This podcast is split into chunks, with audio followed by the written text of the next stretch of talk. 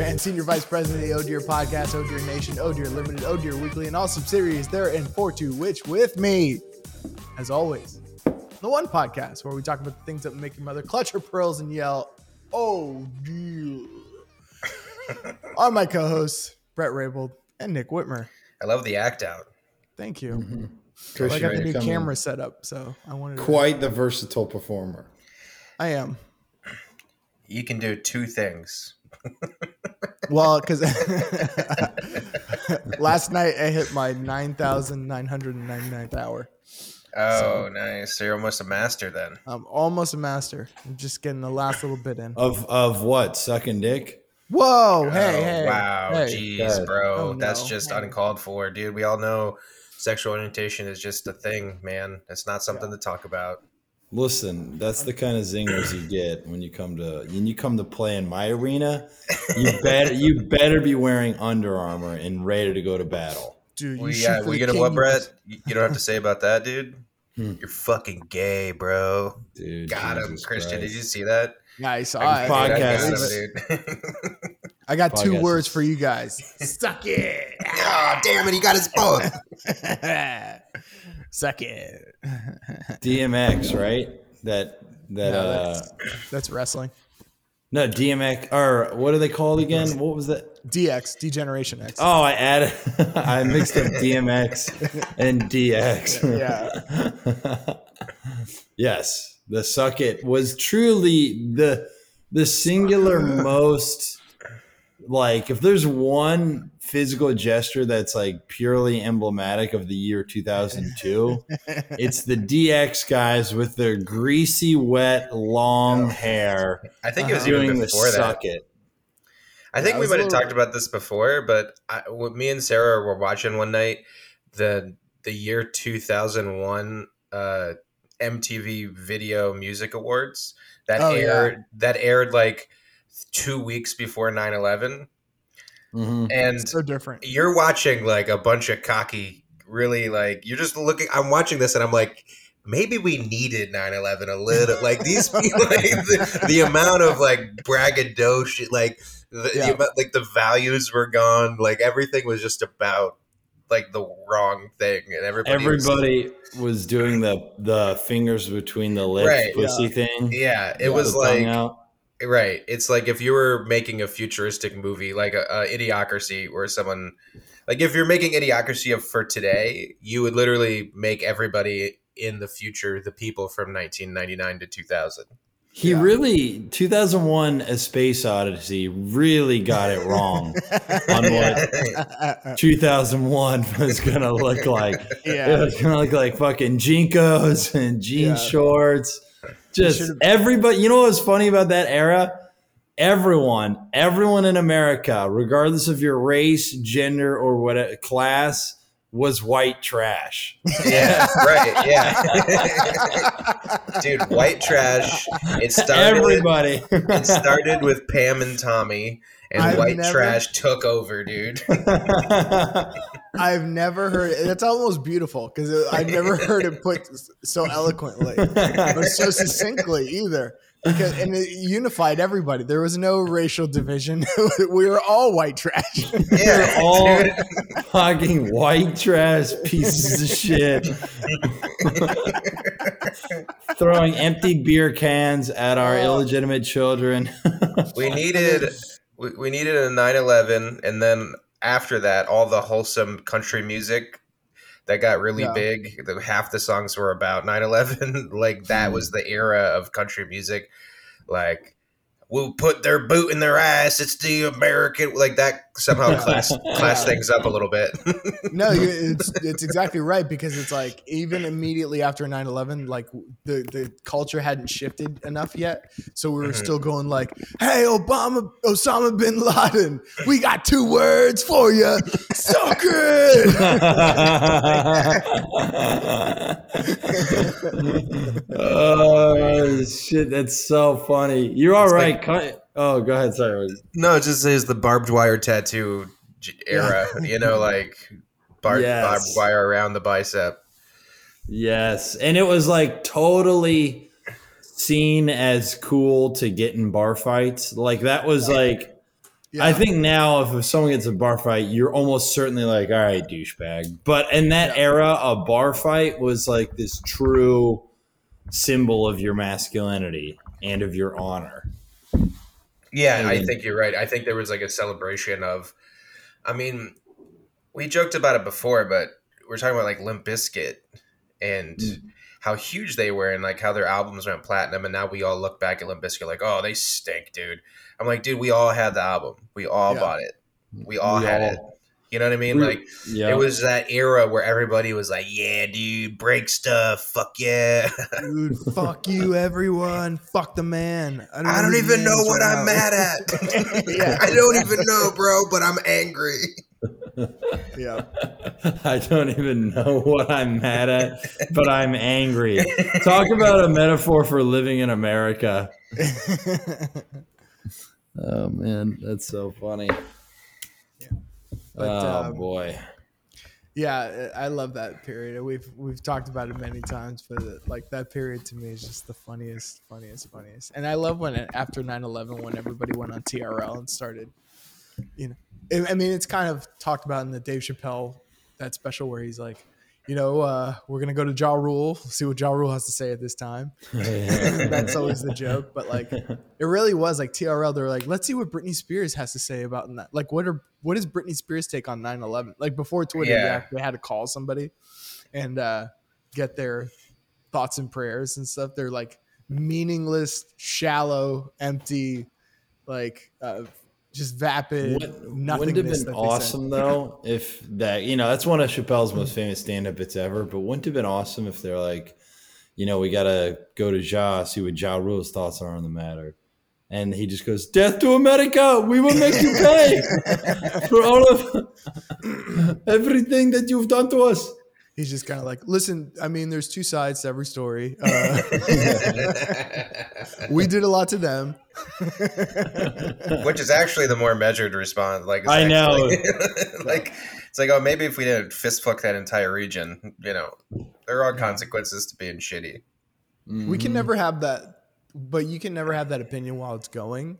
No, no, no, not at all. You have to. You can only have it 20 years in hindsight. Right. Like, you And that's the thing. Like, ev you would act like the people act like the war on terror was like, you know, nowadays everybody's like, oh my God, what do we do? But every one of the motherfuckers who were still in office today voted for it, besides Bernie Sanders. So I got to give Bernie credit.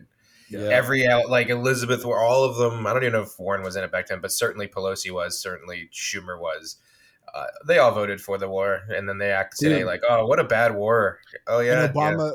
Obama was always like, I didn't vote for the war. It's like, yeah, because you couldn't. that was always his thing. Yeah. He like wasn't in Senate at the time. He's like, yeah, but I didn't though. I'm like, yeah. Yeah. Yeah. Well, either did I, dude. Oh, yeah, I also didn't vote to ratify slavery, dude. What are we? uh, yeah, dude, I didn't. Uh, uh, the- it's so funny. The Missouri Compromise, dude, had nothing to do with that. I promise. The it, God, that era of America, we were literally putting like spray painting on our tanks, like get fucked. Like it was just, it was just like such a. That's why Team America is truly one of the best movies I've ever seen. Absolutely. it's, it's it's in my top twenty without a doubt. It 100% captured like the ridiculousness of that post 9/11 world in like the best funniest fucking harshest way. Yeah, like just the fucking best. Like that that we I rewatched it over in during the pandemic and it's just it still holds up. Everything's about it's perfect. It, It's um 2004, which means they started Right. making it in 2003 at least. Um, Yeah.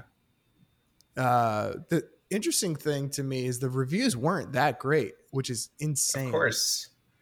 um, juvenile like one of the top critics reviews juvenile in the worst sense confused and frightened by the adult world and begging to be protected there are too many gags that fall flat and the strain of an all marionette cast shows all too often What are you talking about? Like what a bad take. The Like- strains of an all marionette cast. Yeah. like about- they they didn't lean into that and intentionally make it stupid. Like like God, what a bad that's so. take. That's so. The actors seemed wooden. Yeah, motherfucker. Yeah. they were wood. this is That's the like best one yeah, when it comes to politics, the South Park boys mistake contempt for humor. Like, yeah. that, I hate that review when they're like, I, I don't know, I just, I just didn't think it was that funny. that's even more like um indicative of how great of a like because that came out in a very like the media and all the critics are still very like respectful of you know Right. country and Yeah. troops and everything so they they truly did make something that was edgy because it actually pushed back and it wasn't even received well even though it was absolutely brilliant and you know that when the south park guys have their like mark twain award or whatever the fuck they do later in their careers that uh, when they put it they'll be they'll that'll be like a seminal moment along with book of mormon like uh, of like oh my god everybody like during 9-11 then they came out with this funny ass thing and everybody loved it. And like no dude everybody hated it. Well the, Yeah. esta- the establishment hated it but everybody every regular person loved it. Calling them boys is a very good technique for acting like it's not good. yeah totally Um, yeah dismissive Yeah. I love Here's it. one. Um, where did I just see it? Oh, the result seems almost as hypocritical as many of the movie's targets, which ultimately defeats the movie's intentions. November 10th, 2004. i don't even know what that means I don't know. I guess he was upset that they made fun of Matt Damon and Alec Baldwin, probably. Um, yeah, fuck them for doing that. Matt Damon, talk about a guy who so elegantly finds a way to not be more made fun of than he is. He's been in so many Yeah. great movies, but then Yeah. he goes and does shit like we haven't even talked about that one crypto commercial. Are you guys familiar with the Matt Damon Yeah. crypto commercial? But this is the I I yeah I you can Go ahead, you can explain. I hate how he's getting shit over this. Well, let's let's just talk about the let's just talk about it first. Set up what it is. There was a commercial that aired during the Super Bowl and other times in which it was very over the top on like Matt Damon talking to camera, like you know the original voyagers of our Earth were unafraid. They were brave, and they're showing like Magellan, and then they eventually show like eventually they show like astronauts going to the moon and it's like holy this is dramatic and then the final line is like are you willing to brave the new frontier? And then it just says crypto.com Right. you're like wait wait it was all for that what the fuck But how is that different from literally every single commercial? Every commercial, the psychology of every commercial is to make you feel like you're something you're not. Like that's why they pick beautiful people to wear clothes. Like if you buy their clothes, you're not a beautiful person by definition. You watch every beer commercial, it's like a lifestyle commercial of everybody acting a specific way or or even like the the more egregious examples are like the car commercials that have the car driving up the side of a of a computer animated building. With, Like with every- a, a every- family a family unit that is intact with no discord in the car? Yeah, so it's like every single commercial is that's the philosophy of every single commercial.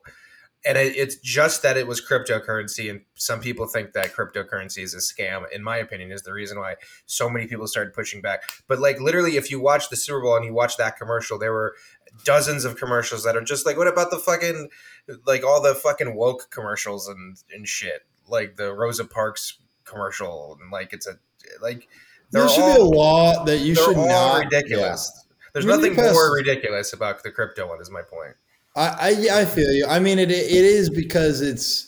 I think it was the mo- arguably one of the most over the top. Like, you know, look at how. I mean, clicking buy on your computer is not akin to sailing across an ocean in fourteen hundred and fifty. Right.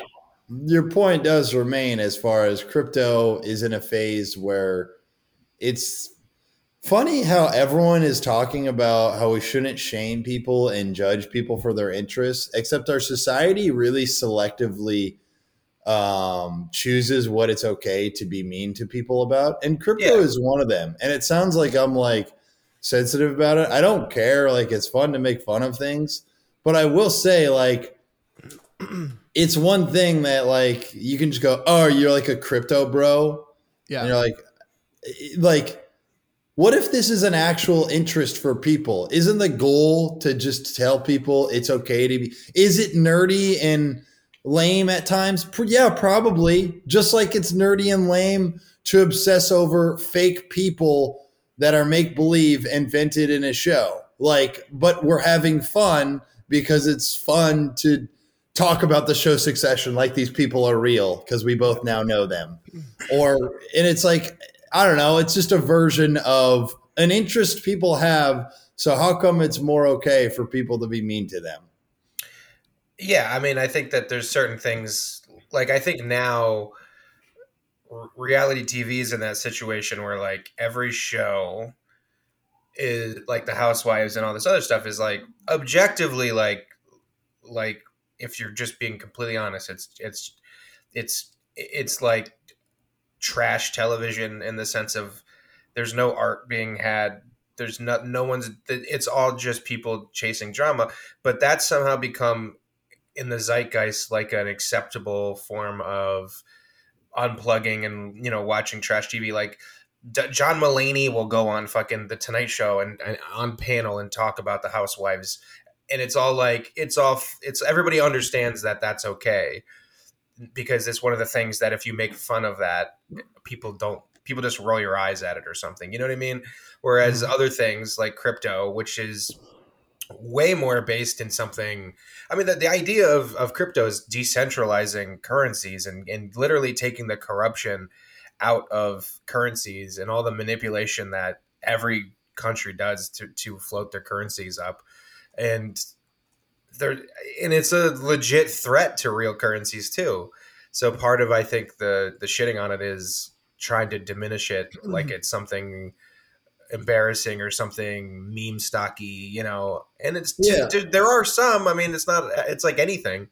There are some stock me or um, cryptos that are complete horseshit that are completely pumped up by a bunch of people buying them as a joke, and there are crypto bros who you know maybe are annoying when they talk about it, but that doesn't take away from the fact that it's a legit some people are even saying it's more like a software than a currency. Like there's it, so it much. Is. The term yeah. currency is a bad name for it because right. currency makes it sound like we have to exchange it for goods, services, and blowjobs. But the fact is, is you don't need to do that. Most of them are there's like just like technology that allows you to do other stuff, and yeah, it's called currency because each of them have a public facing currency that can be bought. And you right. should be able to wait uh, to talk your way into a blowjob. You know? That's that's right. that's right. Speaking of Christian, how's your day going? you, yeah, you want to make a two-hour drive, Christian, to Brooklyn?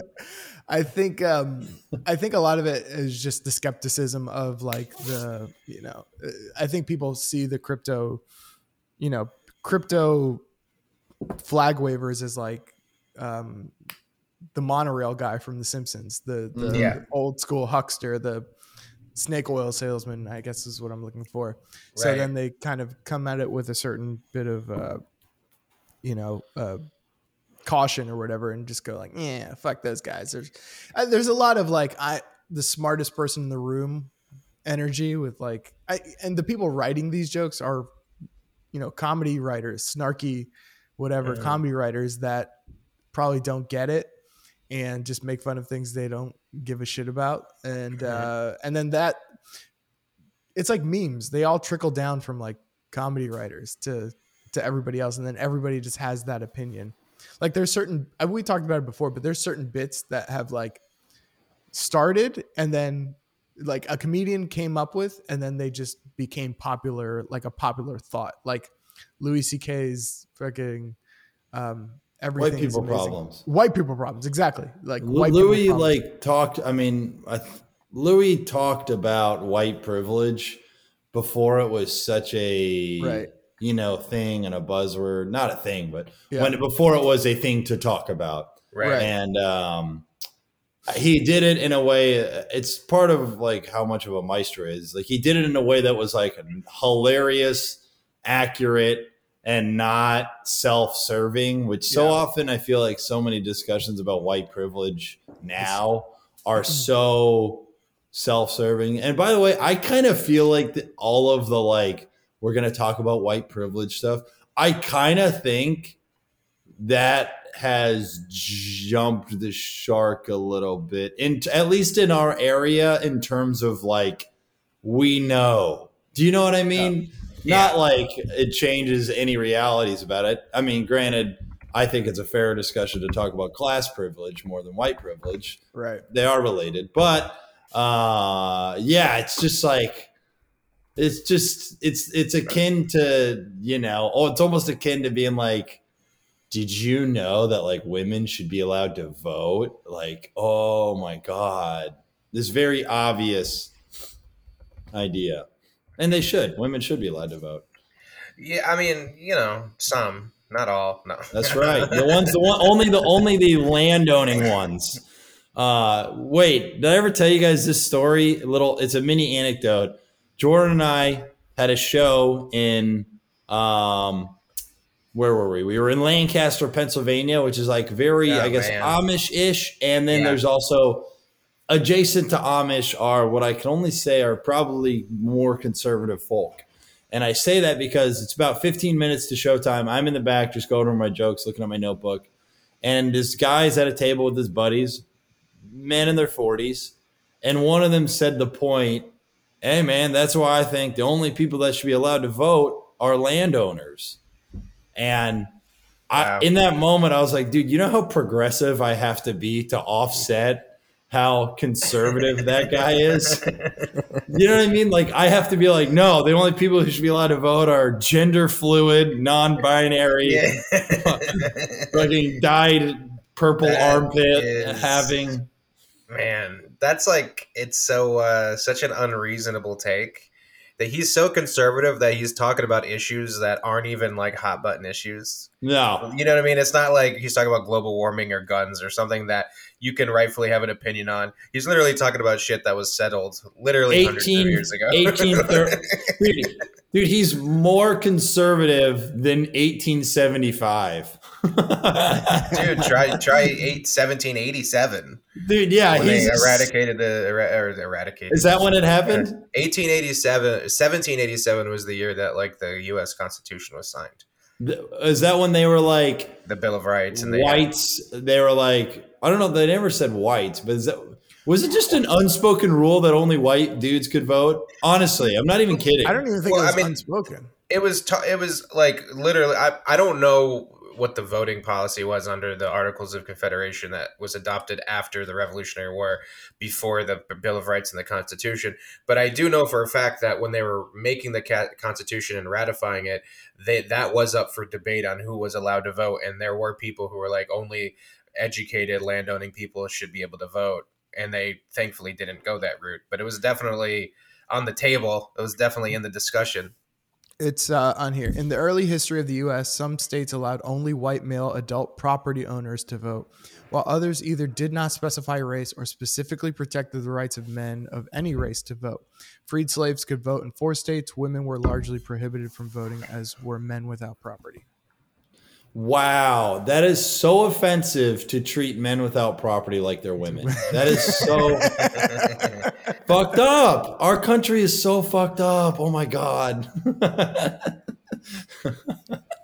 That's so Um, it's kind of it is kind of funny that if they didn't explicitly say in some states like white dudes only, a woman showing up to the booth and they're like, you know, she- she's like, I want to vote, and they're like, yeah, but you know, come on. And she's like, it doesn't say, and they're like, yeah, that's how you know. but you know, you know what I mean? Like, right? Come on. So, Yeah. Um, that's uh, So- going- so- re- real quick. I just wanted to go back just one second about the crypto.com commercial. The thing that I find funny about that is they equate all this stuff to like Ferdinand Magellan, like on these ships, like exploring the new world. And you're like, well, I mean, a lot of the people on those ships died on the way there. So, like, what are you saying about crypto? like, a lot of you are going to get burned. But- but one of you will be of you- remembered. yeah, exactly. Most of you will be left holding the bag. Uh, yeah. Dude, that's so funny, Christian. They're like all these great travelers from yesteryear, and then it just shows the Hindenburg. the Titanic. People not afraid of Yeah. achieving greatness. Fucking rape of Nanking. I don't know. Oh, I don't even know what the rape of Nick. Who what the who was Nick King and why did they get raped? Oh boy, I don't know, but I What a question. having- that sounds like the ima- headline. imagine a rape so important that people are like the Nat King rape. like Jesus, That is Okay. what it was Really called. I, I guess it was it was a massacre, but it's it's also known as okay. the rape of Nick. Um, Yeah, okay. That just shows Yeah, how so they little I used it- know. they used it the way like gamers use pone Like they're like, Yeah. they're saying, dude, the massacre was so bad. Let's just call it a rape. like that's a colloquialism, isn't it? Like no one would refer to a mass a massacre as a rape. You're- you are unless right. you're playing the only people who would call a massacre a rape are on Xbox Live right now. Well, dude, I mean, we have yeah, you're right because we have our own stuff with Vietnam where uh, there's one that's called the anal demolition of Vietnam. Um, if you look it up, that's in the history books. It's colloquially known among historians as the anal demolition of. Remember that battle in the Revolutionary War that we now refer to as the fisting of the redcoats? I actually think that would be sick because they're British and Yeah, dude. George Washington fisted him, dude. the dick Dude. slap of 1882. Dude. we schlonged them. We absolutely schlonged them. oh man. By the way, I always you always got to realize of of all territories for the UK to give up, they fucked up by giving us up. Yeah, they would have been fine without some of the other ones. You know, who needs Yeah. like I don't know Malaysia or some shit. But We're too- US, come on. we were too hard to control because we were so far. I mean, if you had planes na- then, it would been like a two day war. But But I dude, back then, it was just too hard to like govern and control. And like, you know, it's like sending over a guy like, hey, you know, travel five months and uh, go collect some taxes for me. And the guy's Right. got to be like, first of all, the guy's got to be like, all right, that loyal to take the trip. Second, like when he gets there, he's going to be like, like, can you just say you paid him? Like that, that would be me. Like, and then every I'll tell him." American is just going, "Fuck you, fuck you." Yeah, exactly. and then five months later, the, you go back to the king. He's like, they said, "Fuck you." What? Uh, go back there and tell. Him. And then they, Bring this musket. I know. Then they go back, and it's five months later, and they're like, "Hey, we already started our whole other country by the time we like came back, so Dude, we're kind of Pete- good." people were dumb as fuck. Like uh, one of the things that America, I guess, implemented or utilized was guerrilla warfare. How the Yeah. fuck were we the first ones to go? Hey, maybe we shouldn't stand there in plain sight to be picked off. Maybe see those trees with a shitload of cover. Maybe it's a good idea to hide and not wear bright red, a not naturally occurring color in in the, in the nature. It would be funny. Yeah, the warfare of, like- back then. Yeah, go ahead, Christian. It would be funny to think of like the American soldiers back then, the American militia dressed up in like camo. Like, camo hats. I don't know what in muskets. They They painted have- their they painted their face like Rambo, like it's all Yeah, like Dude, they- they have bumper stickers on their horses that say that say I don't call 911, I call 357.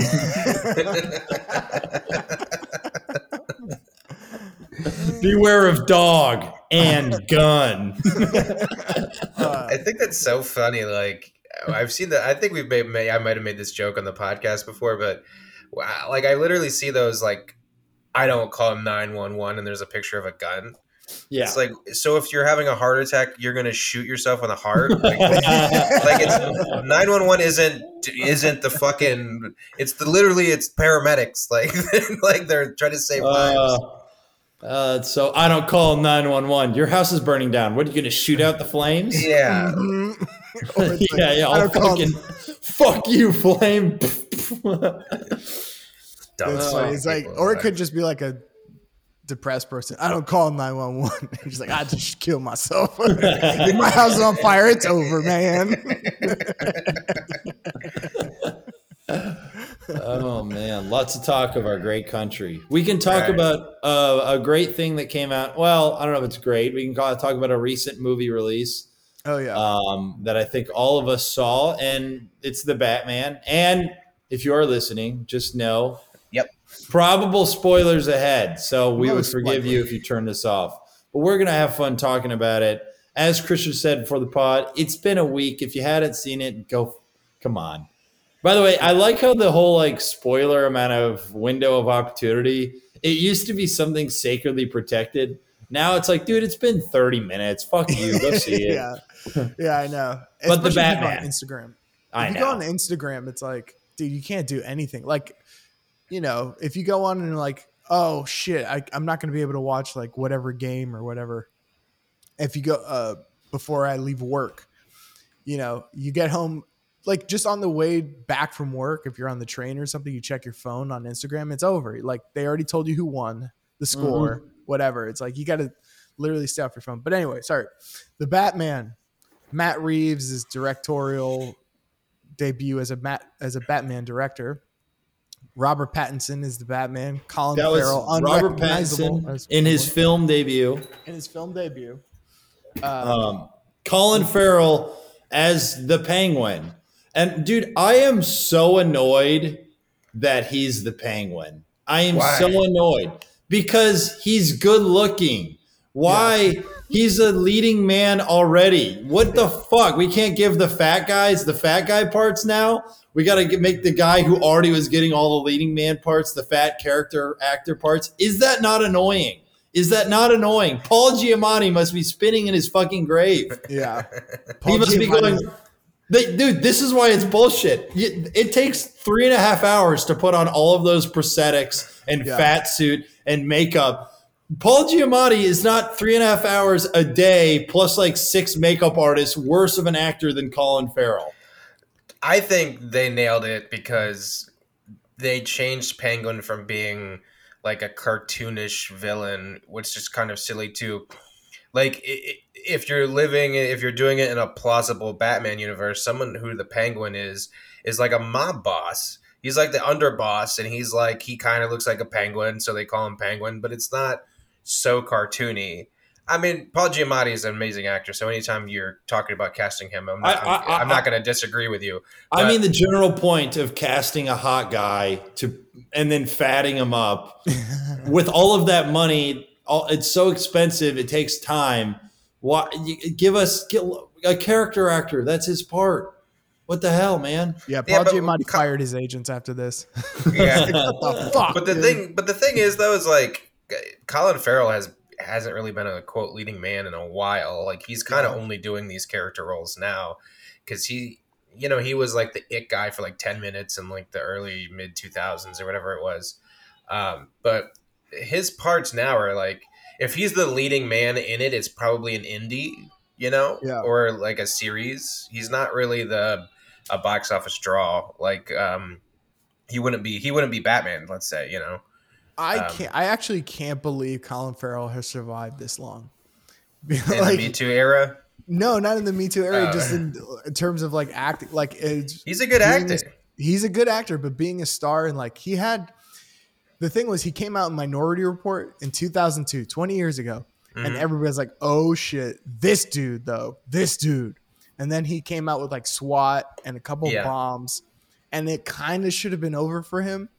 And then he was in like, he just started taking like uh, supporting roles, and he was pretty good in those. And like, he was in some, he was in a Woody Allen movie, which I thought was really good. Uh, Was with, he? With Ewan McGregor. With Ewan McGregor is called. I don't even know if you can find it anymore for a number of reasons. It wasn't that well received, and it also like is a Woody Allen movie.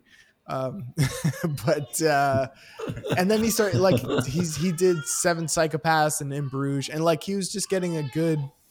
He was being like a good actor. He was just doing the Johnny Depp thing of like just being a supporting role in like indie movies or whatever for a while until I'm trying to get some Oscar roles. But like, bravo to him for sustaining for so long because like he's still weirdly a household name, even though like, what's your favorite Colin Farrell movie?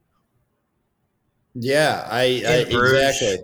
Yeah, Yeah, but even that is like not like a household a name movie. movie, yeah, That's like you're into movies with and you heard it was good. And I saw it and it was it was fine. it was good. Um it was it's a it's a pretty good movie. Um Yeah. Pretty good movie. it's a pretty good and there can be even like indie cool movies can be pretty good. Mm-hmm. Um, yeah, you're right. He, he has sustained a career. I mean, despite never being in anything iconic. Yeah. He Um, um he I saw him in New York one time. It was uh I felt bad. It was weirdly like he didn't want to be noticed, but it was because uh it was the weekend he did the Total Recall reboot movie. You remember Mhm. that? And it was supposed to be like this huge deal. It was like his return to like leading man stuff after he'd done like good work for a while. And then the movie bombed and I saw him on the street. Like he was just picking up Chinese food or whatever. He had like his picking up his delivery and someone was like, Colin Farrell. And he put up like two fingers and kept walking. And I was like, ah, he's just like, he's seeing the movie's not doing well. And he's just, I just want some food and I'm going to go inside and chill. like, That's so that's so. he had funny. like, that's the best way I could describe his walk of like, I don't want to be noticed. I don't like, it's not, I'm not having the best time. I just want food and I'm going to watch a movie inside and like, not. and Christian can definitely recognize that on a person yes.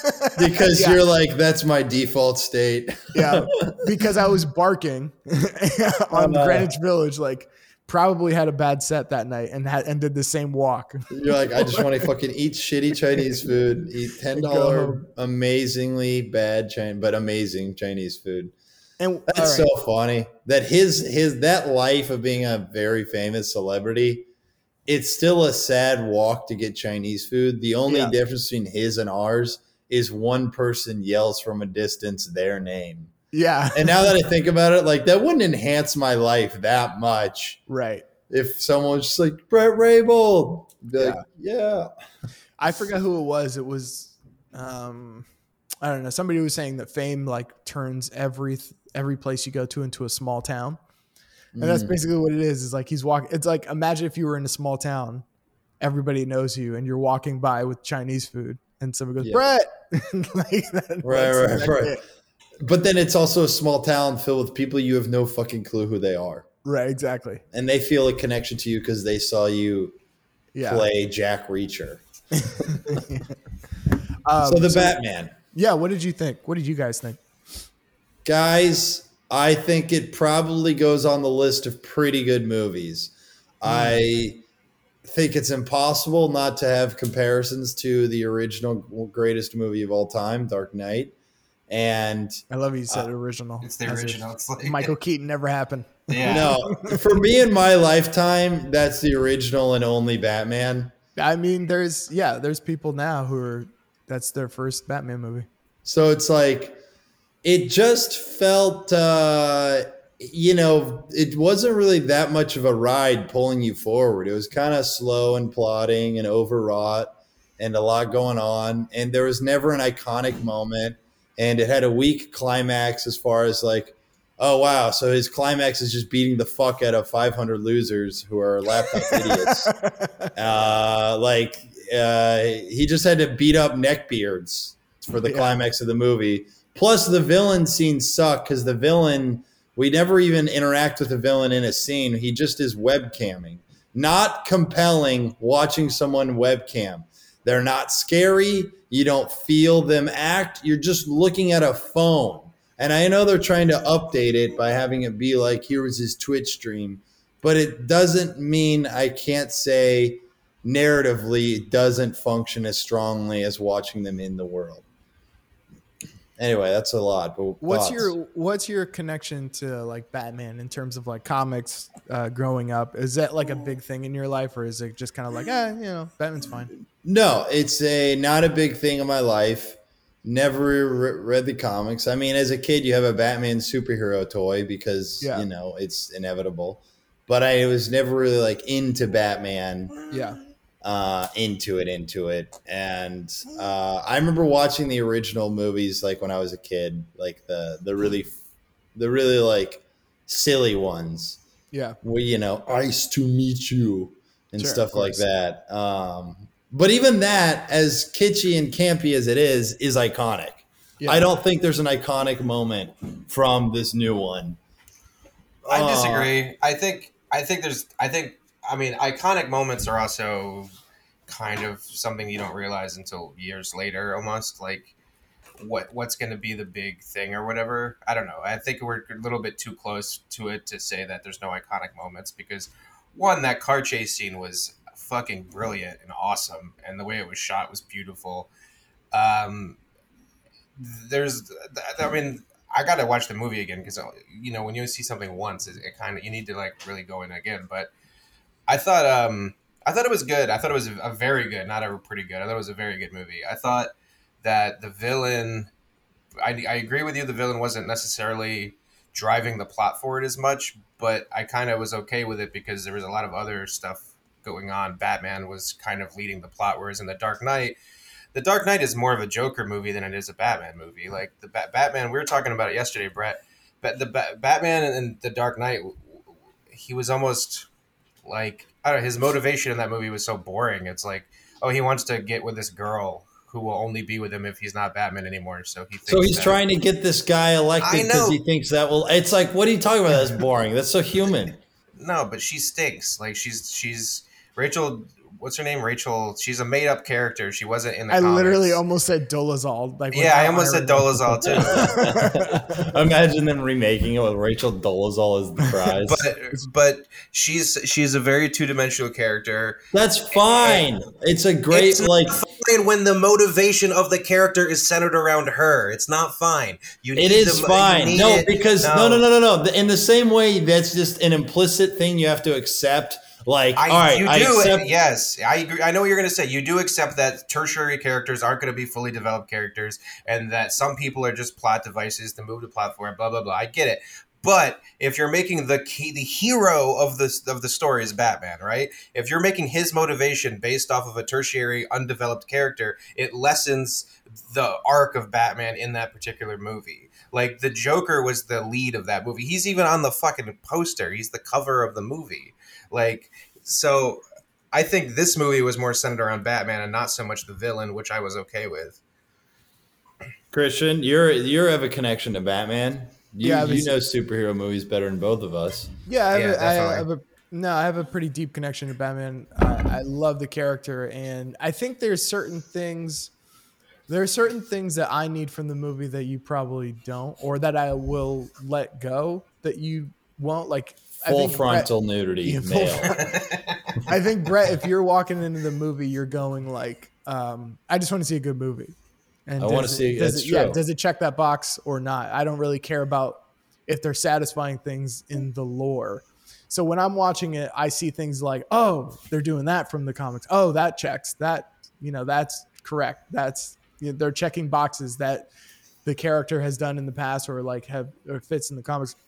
I, I was surprised that they allowed somebody to make this movie like that. And it struck me when I was watching it like that um, even in the Nolan movies, the last trilogy, Batman, Dark Knight, and Dark Knight Rises movies, that were hailed as like such cinematic, oh, this is cinematic and like, you know, really good filmmaking. I was like, I've never seen like a point of view shot in a Batman movie ever. Like where yeah. that that first scene where he's walking in um, with the cops and it's the shot from him and you see the cops looking at him.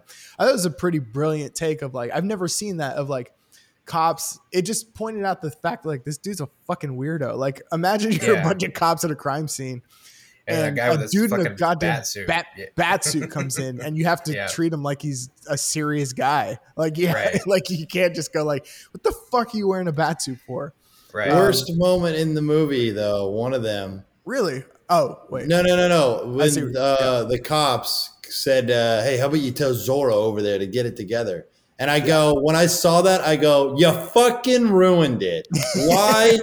you fucking ruined it. Because what, what? Because Zorro, you're gonna make a Zorro reference. This is supposed to be its own universe.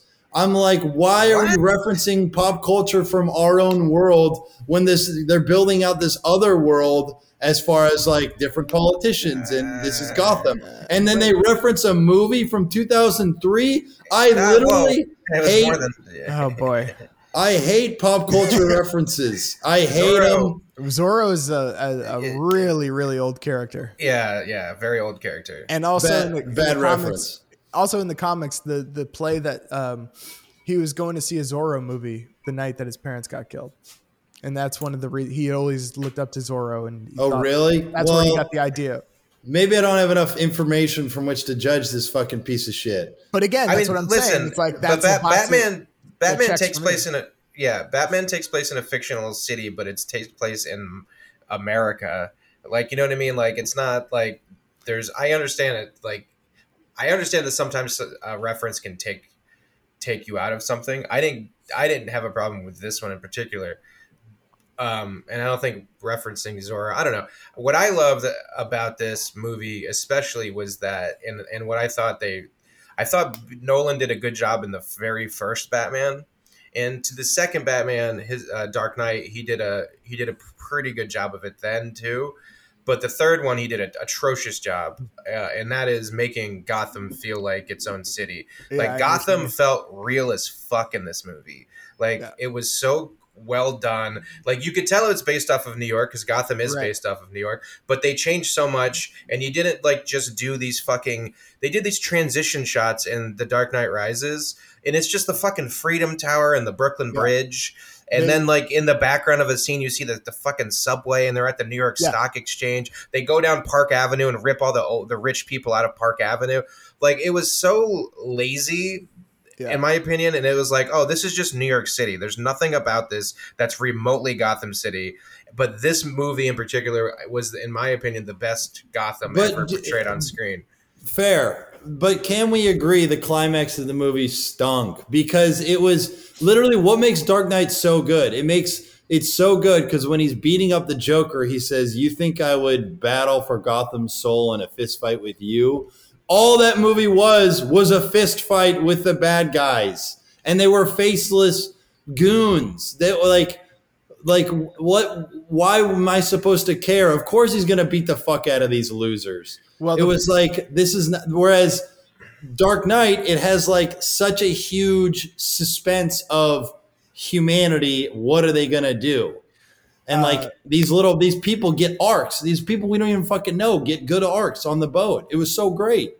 to the to the earlier point, it was funny to me. I've always it annoys me in Dark Knight Rises when when they like you see the subway thing and it just says Wall Street. Like they didn't even change the train number Right. sign. Like Right. You just But like, this oh, one- the G. Yeah. It's the one train. You're like, oh, I can just I know exactly where that is. But this one was great. It's that, but like, you are Christian, quite Christian. You are right. It is funny. And the Dark Knight, he's like, all right, uh, meet me at 11th and first. I'm outside the Chase Bank. yeah. Um, but I I'm did- outside Katz's Deli. there's like Giuliani shit all over the place. Still, Yeah, like, yeah. You didn't want to take that out. Um, uh, no, but I did love how like it. There's some establishing shots where you're like, oh, that's Times Square, but it's not time. It's not Times Square, but it's modeled after Times Square. It's, right. it's kind of it, but not really. Like it's not Right. exactly perfect. It's a little bit Chicago, but not really. I thought that Yeah. was really well done. Um, but the thing about the ending was uh, I, I wasn't crazy about the I don't I don't know why Batman has become and maybe it's the Nolan the Nolan of it all where like Batman has become this thing where it has to like be it has to be like a mirror of the zeitgeist or something like it- like now it has to be like uh, Batman stories has to be about like the political landscape of society right now. like I don't yeah. I, I I enjoyed the movie the whole way through. It was a serial killer movie. It was like seven, very much. I mean, it, Yeah. so like nakedly uh, Like Seven. inspired by Seven.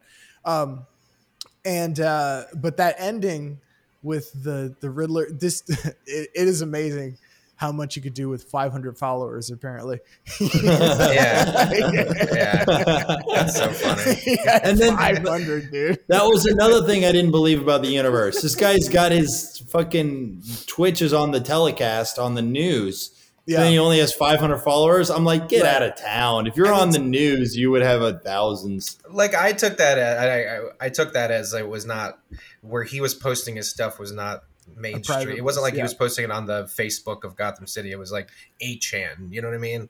Which It you still would have more than 500 followers, but Yeah, I don't know. I didn't have I mean, I know there's always going to be logic problems in movies like that. I I didn't find that were such, such a big deal. But um They were I- so big. The Logic. one one I'll say is real quick, I thought- real quick. Hold on. yeah. I d it was funny though. If you look at the uh, if you look at his last stream that they show, he had like three dislikes. It Um, just says it, it just says Bruce Wayne, uh, Selina Kyle. oh It shit! just says fake and gay. anyway, sorry, what? Um, now I'm trying to remember.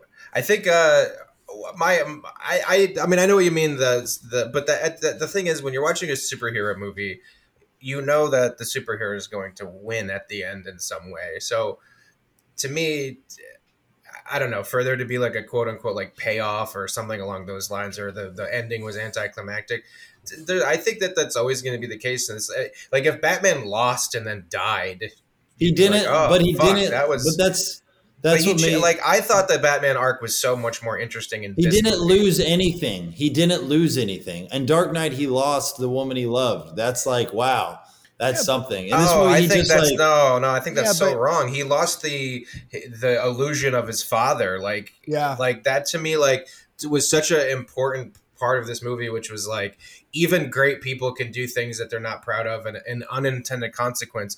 Thomas Wayne's unintended consequences, where he got that reporter killed. Bruce Wayne's unintended consequences, where he was a vigilante and then he ended up inspiring psychopaths, and he's kind of responsible for the Riddler. To me, I thought like there was a lot there with the character's arc that was interesting. And then he was like, I have to become a new hero because if I just keep pummeling people in the streets, I'm gonna, I'm and and and I and I keep stowing, uh, stoking chaos. I'm just gonna create more chaos. So he's like, I need to shift who I am as a as a leader of the city. If I so what is do he going to do now? Like run for political office? Like No, but you saw him at the hmm. end. Instead of just beating up guys, he was like literally evacuating people out of the city and helping and in an even and even that was bad because it was like, oh, what? So the flood just arbitrarily stops now? Like they like didn't justify. What are you talking about though? They they say in the like she's doing the conference at the end and she's like We got to read. she's like the No, no, flood- no, no, the no. flooding will take months to clean up. It's like a disaster. It's like a Katrina situation. Like it, like the flooding just stops. He didn't do anything to stop the flooding. Like I don't know. couldn't. Exactly. So it's just like it just floods, and but now it stops for them to safely get out. And I mean, uh, the movie was I don't know. The, it was so illogical, and there was. I'll say this: if you want to know what's better, Dark Knight. Name me one quote from the Batman movie. I can name a hun- Dark Knight. I'm not wearing hockey pants. That line is better than most of the Batman. I, I think it's unfair to judge him in that regard because we've all seen The Dark Knight a hundred times, and they, it came out years and years and years ago, and it's become so iconic. We just saw this movie. I saw it on Saturday. It was four days He ago. said the words "I'm vengeance." I cringed so hard. That's when he said from that. the fucking thing, though. That's I from the canon you- of Batman. but it's Like, so cringy. It's just cringy. Um, Eh, I, I, don't know. I, I didn't think so, but about the ending or like his arc or whatever. It, it is interesting because he starts off as yeah, it's exactly what Whitmer said. It's like he starts off as like I'm just gonna pummel my problems away or like you know beat people into justice. And I, I thought there was like I, I've been thinking about this movie a lot lately, and and like I don't know about message, but maybe it's just the prism that I'm like taking refracting from. But like like it did seem like there's sort of a message about like justice and like vigilante justice in terms of like maybe social justice warriors in the sense that like you know you can like mob up against people or you can like you know people that do wrong you can beat the shit out of them or you can have a little compassion and like instead try to help people instead of going after somebody and like because all you're gonna do is create fucking QAnon people and resentment and stuff.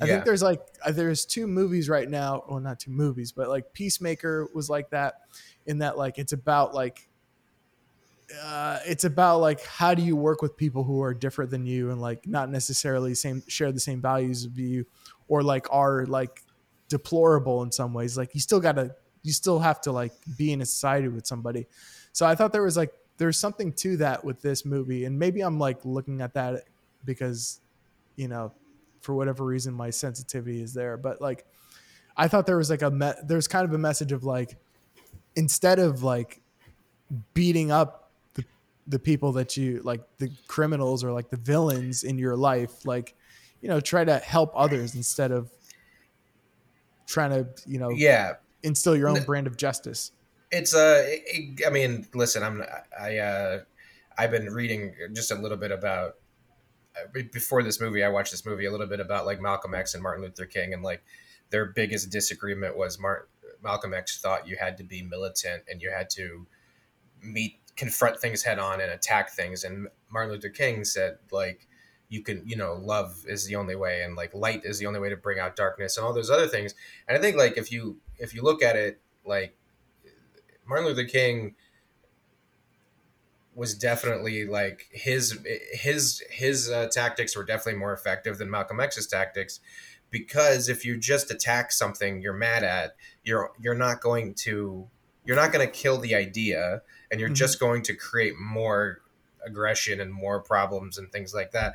So I guess maybe that was because I was reading about that before I saw it, and maybe that was part of the reason why I, I, I don't know, I resonated, I guess, with that because Batman just decided, like, was like, oh shit, I can't just beat the shit out of people and all the problems of the city will go away. Like that's kind of an ineffective way of fighting crime is to just beat the shit out of people because Yeah, that well- doesn't really change anybody's minds. You know, we haven't we haven't talked about one thing in the movie that we have to talk about, Mm. which was Paul Dano delivering quite the overacting performance. Yeah, okay, and that's I- being polite. I the will dude this. literally was like, "Why would you-" I'm like, dude, you- this is not good. Yeah, but are you surprised from the fucking dude who's like, "Get out, demon!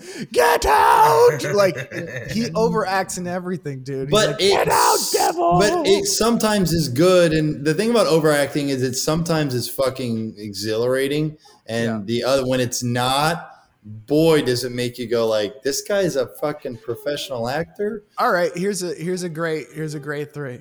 Like I'll give you my top three. He's in the top three young, and he, one of them is not even young anymore. Top three young overacting actors of all time. First of all, Yeah. Ben Ben Foster. Uh, you don't know who that probably is. have to look Oh him up. man, I fucking love Ben Foster, dude. Dude, what he, overact in? overacts like, dude, in everything. Dude, The Messenger with Woody Harrelson, like, he needs to stop, dude. Uh, He, I didn't see that. you got to take it down three notches, dude. I don't know how you let him get away with some of that shit. Second is Paul Dano. You got to, you got to, Paul. Uh, can I talk to you in the corner a bit? Let's just take it down, like take it down like Yeah. thirty percent, thirty percent, and, and let's do it again. All right, thanks. Oh, awesome, Paul. Awesome, Paul. Let's take it down another ten percent. You got to, you got to wrangle these people in.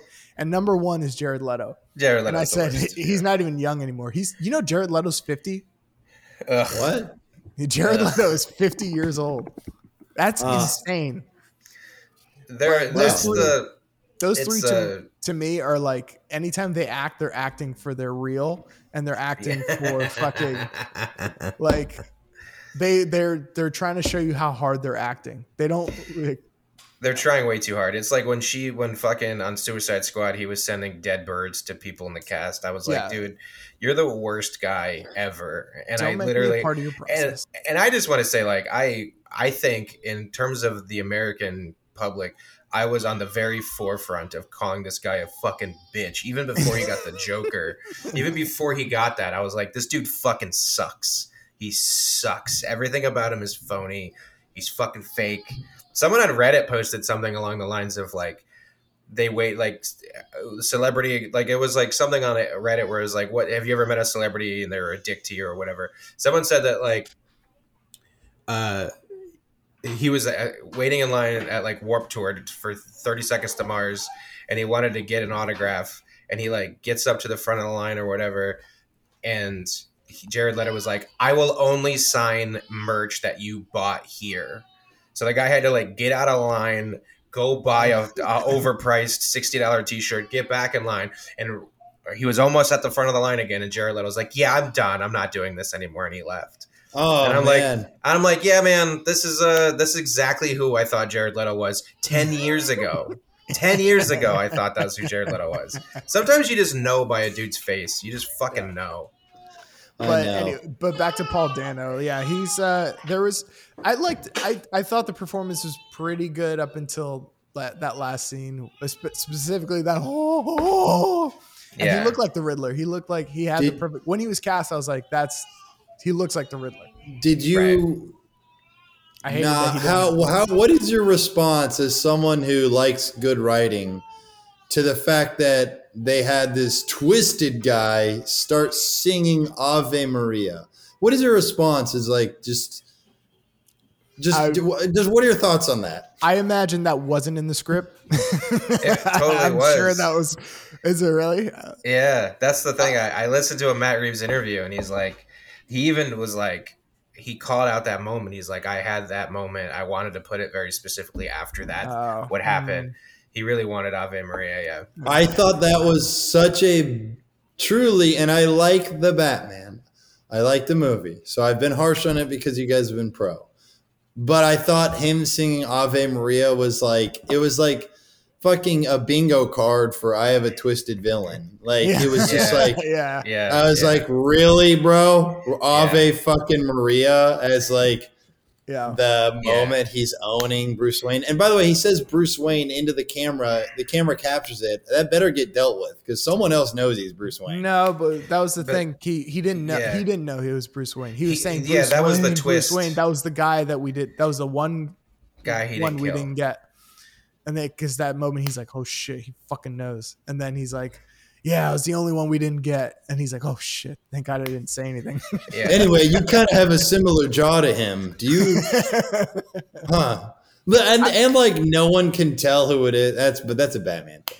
that's a Oh. superhero thing. Like That's that's, Yeah. one thing. thing. That's fine. That's fine. That's fine. That's the one thing But, that uh, bothers me about Superman. It's like if he has the thing about Superman's glasses, it's like if nobody either nobody knows it or everybody knows it. If one Yeah. person goes, "Hey, you're Superman," like then that's bullshit. If nobody nobody can tell, then I'm like, that's fine. I'll buy it. Right. Right. I Just mean, don't ever bring it up yeah. in the movie. So the Batman, not not a great villain. We just watched him on Twitch. Uh, no iconic quotes. Maybe I am vengeance. Um, the But I, but I, well, that's what I kind of liked about this because it wasn't the traditional superhero movie. It was like a detective movie. It was like a a suspense movie. It wasn't And- like the catchphrase. It wasn't like the cool line. It wasn't like the three or four comic relief jokes to make. It didn't have the blockbuster uh, formula. they it did it keep was- the. You're right. They kept the entertainment value lower. See, a, What were you a lot of Christian? that's really funny.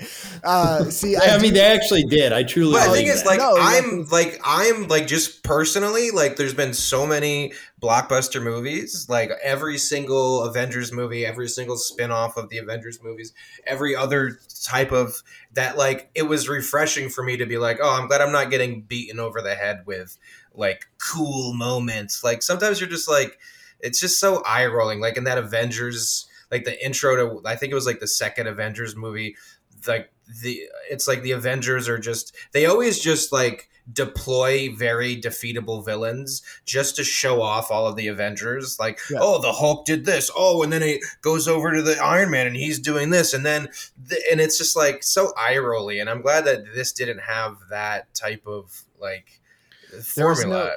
No, Yeah, they didn't this- have defeatable villains at all. All you had to do was beat up 50 neckbeards. the uh there's there's one thing um yeah there's like a thing now in movies where i feel like every movie especially superhero movies like we saw in spider-man no way home where like they have they feel like they have to have the applause moment like the woo Ah, moment in yeah. the theater this didn't really Yeah. have any of those where there's no That's like true. last minute save there's no whatever but i wonder and because this movie has been on like a lot of people's lists like people for some reason this week have been making lists of like all right top batman movies Right. and this is very high up on a lot of people's lists and i wonder how it's going to hold up on a repeat viewing once you already know the mystery like because a lot of it's propelled by the mystery of like Yeah. well what's happening what's the plot and i don't i wonder like after you've already you already know what's happening uh, right. if it holds up and you're interested in rewatching it Right. I will say that one of the most underrated aspects of the movie so far is some of the shots were fucking so cool and beautiful and shot. But I, I that's a good question because I think that's the thing about the Dark Knight that's so great is the rewatchability of it. yeah And like that is like they have that podcast, the rewatchables, and it's like the Mhm. definition is like a movie that if it's on cable, you just uh, will always sit down and watch 15 minutes of it. Like Yeah. that's the Dark Knight every fucking time. Like Right. every time you see it on TNT or something, you're like, I'm gonna at least watch until the next commercial break because that movie was it's it's like that. And I don't know if this was, and I don't think anybody knows until the, the test of time or whatever. It's also three hours, so Yeah. you know it's not going to be. I don't think like the the the rewatchable like some of these other ones and stuff. But that's what I kind of liked about it. I think when people zig, you have to zag, and I think he did something that was different. And I agree with what Christian said earlier. It's like I'm surprised they let him make this because I actually with the interview I listened to him like they asked him about it when he was doing post production for the last Planet of the Apes movie he made, Matt Reeves, and they they had a script ready and they sent him the script and he goes, "Well, this is cool," and it had other DC characters and it. it was like building out the DC universe. He goes, "This is a very cool script, but this is like not me." So I wouldn't go in this direction with Batman. So I appreciate you sending it to me, but you should pick somebody else. And they go, whoa, whoa, whoa, whoa, whoa what, what was your idea? And then yeah. that's he he came up with this kind of thing. And then he goes, and then he goes, Ave Maria. he goes, guys, guys, two words. Oh, He's twisted. They're sitting in Yeah. the meeting like, is this are we is this cool? I don't know Yeah, if this is is cool. this cool? yeah, but it's also setting up the next one. Which, by the way, Sure. the, Oh, that was the worst part of the movie. you- the setting part? up. The setting up of the next movie. You think that was the worst part of the movie? I hated that where the the Joker scene, we can spoil it. Uh-huh. Yeah, The Joker scene was it was so out of place and somebody made the point that it's like it kind of betrayed everything that movie was doing. It was like all the spin-offy like the Marvel-y stuff that yeah. was in every other movie, this movie didn't have and was like doing the opposite of. It was being cinematic, it was a self-contained story, it was doing all this stuff and then all of a sudden you Joker tease because we always got to tease the fucking stupid Joker. I'm so sick of the Joker. Um, Do we know we who gotta- the next Joker is going to be yet? Could it's, anybody? It's it's Barry um, Keoghan. I don't know his last name. You can look him well, up, but thank, thank God it's an unknown because I don't. I, really- I, I agree with Christian. That's a great point. I'm I am sick of the Joker and the Batman universe. As someone who's a layperson, I know has so many great unique villains. yeah, Can we just stop tapping the Joker? it's like- yeah. And if you're gonna have him, let him be a side character. I I think there was a scene that got cut from what I understand. and Maybe I'm completely wrong, but there was a scene with the Joker, which would have been fine with me. Is that like Batman went to him in a like Hannibal Lecter, Clarice Starling thing? Like I I Ah. need to go to the Joker to get information about something. right. Um, and then they had that scene, which would have been fine if that was it. And I would have been like totally okay with that. I don't mind him making little side appearance, but the idea that they're setting him up to be like the next big villain, I'm like, I are, I can tell you right now, I'm not interested in that movie. The Yeah, you are. You're gonna see it. Of at course I'm gonna see it, but I don't care. I don't give you a don't fuck. care now, but when there's a two year waiting period and everybody's talking about it and they're like, "Oh Yeah. shit!" Like, I mean, yeah, I, I, I, I understand, but I, I rather have that than the post credit sequence thing. Like when the credits hit, I literally stood up. I go, "Okay, I'm satisfied. I like that movie. I don't want there to be a fucking tease thing in the post credit." So I left. was there was and, and I te- No. no, I text Christian. I was like, "Was there a post credit scene?" And Christian said no, and I'm like, "Good." Like I didn't want, I didn't want there to be that because I thought the Joker thing was already enough, and I, I don't blame them for leaning leaning into the sequel because there's, of course, there's going to be a sequel. It's these are Yeah. these movies are We gotta- and we have- um, there's one I- thing we have to hit on though. Sorry, Rig. Can I hit on ahead. it? yeah, yeah, It's it's twofold. One, Zoe Kravitz is Yeah. insanely attractive. Two, oh, yep, and she did a great job as Selina Kyle. I actually did feel like she was a good Catwoman. Um, She's very good. And I will say, there's my perhaps my favorite scene in the movie is when she is in the club. She has the contact lenses in that allow you to like see Mhm. what she's Uh-huh. seeing. So you know, um, uh, a Batman Dark uh, Bruce Wayne is like looking through her eyes, and there's a point in time where she her eyes glance over and she sees like a prominent mayor or some prominent political figure, yeah. and then uh, Bruce Wayne is like, "Oh, that guy, go talk to that guy," and she's like, "Oh fuck, he's gonna Yeah. think I'm into him," and I saw the movie through the eyes of that man having this insanely gorgeous woman talk to Yeah. him and yeah. being like, "Oh shit, like I'm kind of doing a good job with this hot chick. yeah. Like she must think I'm great." like I, I was like, that's like the most relatable thing. It's like, oh my god, she kind of likes me. Meanwhile, there's there's shit going on he can't even be remotely aware of. Yeah. But like at the the end of it, he's like, "So maybe we could hang out sometime?" And she's like, "Yeah, dude, not even a little Yeah. bit." And he's like, Yeah. "Oh, fuck." You're like, oh, it makes you realize that every time that's happened to you, like, oh, she just had Batman contacts in. She was just wearing a wire. You know? Yeah. oh yeah. Damn, man. That was like that was to me that's the hero of the movie. That's the hero See, of the to movie. me, like there's so many scenes like that in that where like the context thing and the, like to me, I thought that there was suspense building the entire time, and I thought I was interested. I'll just say the entire time and everything. I think there's maybe an argument that it's like they could have cut some things and it was too long. Um, and I, I, I would refrain from making that as a comment for myself, my own judgment, because I feel like you have to see a movie multiple times before you can start cutting scenes. Uh, but uh, yeah, I thought that there was like so many scenes like that where she's in the club wearing the glasses, and I was like, I was, I don't know, I was just, I thought it was awesome. I was in, I was on board all the way through. Like, I was even thinking like, oh, this movie's so cool. I was, it was, uh, I, I was on board, but I'd like to see it again because you need to. Yeah, I'm, I'm, I'm def- definitely interested in watching it again and see if how it holds up. But uh, I think that's a good place to stop for this week. Um, anyway, where are you guys going to be? Ipswich, Massachusetts, Friday. Beautiful Fuck Ipswich. yeah. What's the date on that? What's the Friday date? What's the the 9th? So was that the 12th or 11th. The 11th. The 11th. Oh no! All right. the 11th of March 2022 will be uh Brett will be in Ipswich, Massachusetts. Um I am just editing well helping edit my special. A lot of other more talented people are actually doing the work.